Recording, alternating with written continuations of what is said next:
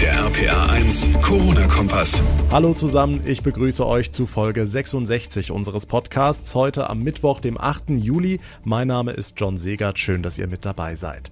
Drei Studentenwohnheime unter Quarantäne, betroffen möglicherweise bis zu 350 Menschen. In Koblenz sind die Behörden alarmiert, nachdem drei Studis positiv auf Corona getestet wurden. Alles, was bislang zu diesem Fall bekannt ist, klären wir in dieser Ausgabe. Außerdem bin ich wirklich immun immun gegen das Virus, wenn ich eine Corona-Infektion überstanden habe. Das ist ja bislang die landläufige Meinung. Neue Studien zeigen jetzt aber das genaue Gegenteil. Was die Forscher konkret herausgefunden haben, dazu später mehr. Und wir sprechen mit einem Bäcker aus der Westpfalz, der wegen Corona auf 1,5 Tonnen Plätzchen sitzen bleibt. Der ganze Fall gleich ausführlich, jetzt aber erstmal die wichtigsten Meldungen des heutigen Tages. Erst Gütersloh, dann Schwegenheim in der Pfalz, dann Euskirchen im Rheinland und jetzt gibt's möglicherweise den nächsten Corona-Hotspot mitten im RPA1-Sendegebiet. In Koblenz stehen derzeit drei Studentenwohnheime unter Quarantäne. In den Gebäuden ist insgesamt Platz für 350 Personen. RPA1-Reporterin Johanna Müßiger, wie viele positive Fälle gibt's denn bislang?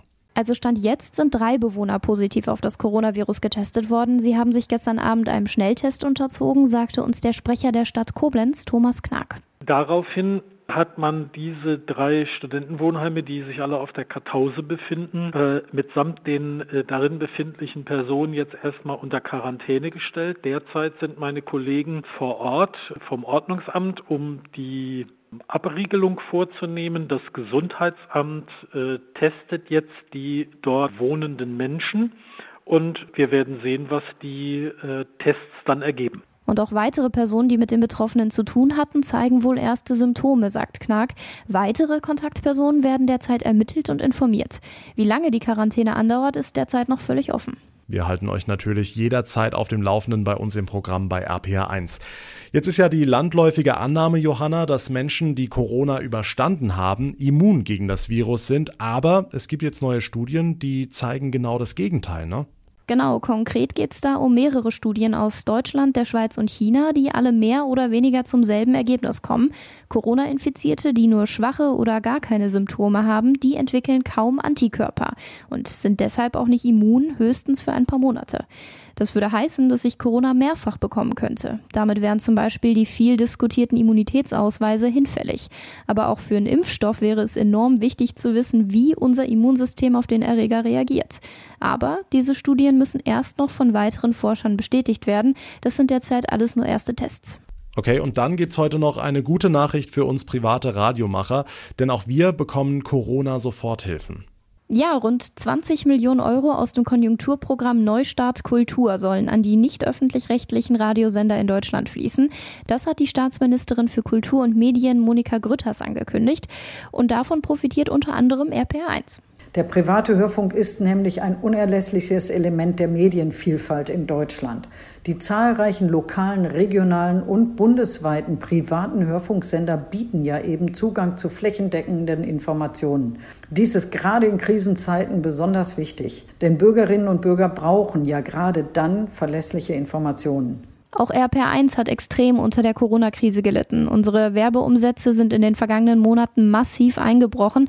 Gleichzeitig gab es aber ein immenses Bedürfnis der Menschen in Rheinland-Pfalz nach regionalen Informationen rund um die Corona-Pandemie. Das heißt, wir hatten es mit einem riesigen Spagat zu tun zwischen finanziellen Einbrüchen und der Sicherstellung unserer Qualität in der Berichterstattung. Und, auch das soll an dieser Stelle erlaubt sein zu sagen, RPR1 bekommt kein Geld aus dem sogenannten GZ-Topf, also vom Rundfunkbeitrag.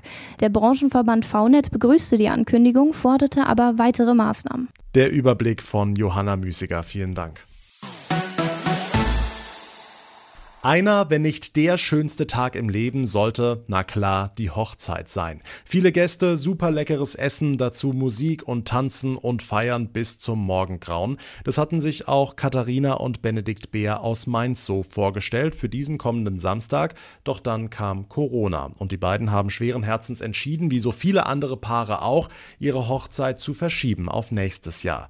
Katharina, Benedikt, bis ihr euch so weit durchgerungen hattet, was ist euch anfangs durch den Kopf gegangen? Als Corona plötzlich für uns alle immer präsenter wurde?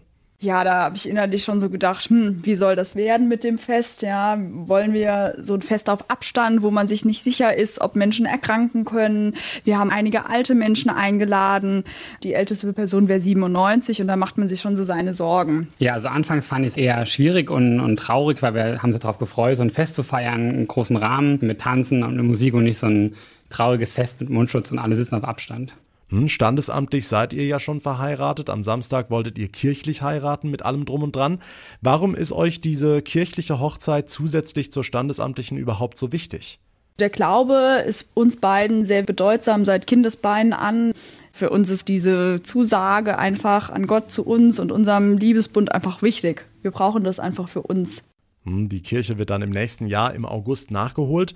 Was macht ihr denn jetzt? Wie geht ihr mit dieser vielen Zeit bis dahin um?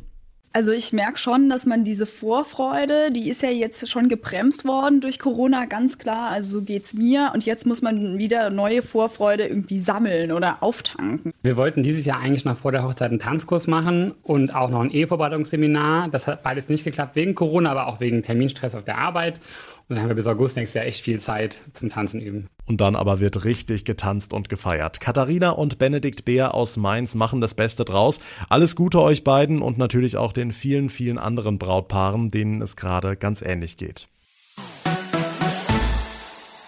1,5 Tonnen. So viel wiegen drei Kühe oder auch ein durchschnittliches Auto. Aber 1,5 Tonnen wiegen auch die Plätzchen, die derzeit in einer Bäckerei in Waldmoor im Kreis Kusel in der Westpfalz gelagert sind und keinen Abnehmer finden. Sie waren für Messen gedacht, die aber alle wegen Corona ins Wasser fallen. RPA1-Reporter Thomas Stüber. Stefan Herrmann hat sich in den vergangenen Jahren auf Mandelplätzchen spezialisiert, die vegan sind und zudem gluten- und laktosefrei. Und die 1,5 Tonnen, die lagern derzeit in einem Kühlhaus in der Bäckerei in Waldmoor. Das Problem, so einfach verkaufen geht nicht, denn sie sind eigentlich nicht für den Einzelhandel gedacht. Die Ware ist sortenrein in 5 Kilo Kartons lose verpackt. Das heißt absolut ungeeignet für den Einzelhandel. Der Worst Case wäre, wenn ich für viel Geld diese Lebensmittel entsorgen müsste. Das wäre eine Schande. Stefan Herrmann. Damit das nicht passiert, richtet er sich jetzt an alle Kantinen, Gastronomen, Privatleute und viele mehr. Also ich wäre für jede Abnahme sehr glücklich, weil all das, was ich jetzt natürlich vermindernden Preis verkaufen würde, damit die Lebensmittel nicht wirklich in der Tonne landen, wäre ich sehr dankbar. Ich würde auch Einzelkunden beliefern in kleineren Mengen oder halt am liebsten wäre mir natürlich ein Großabnehmer.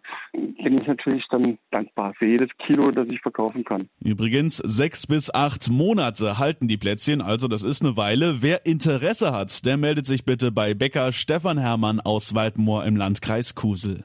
Na, da wird es doch sicher den ein oder anderen Abnehmer geben. Dankeschön, Thomas Stüber.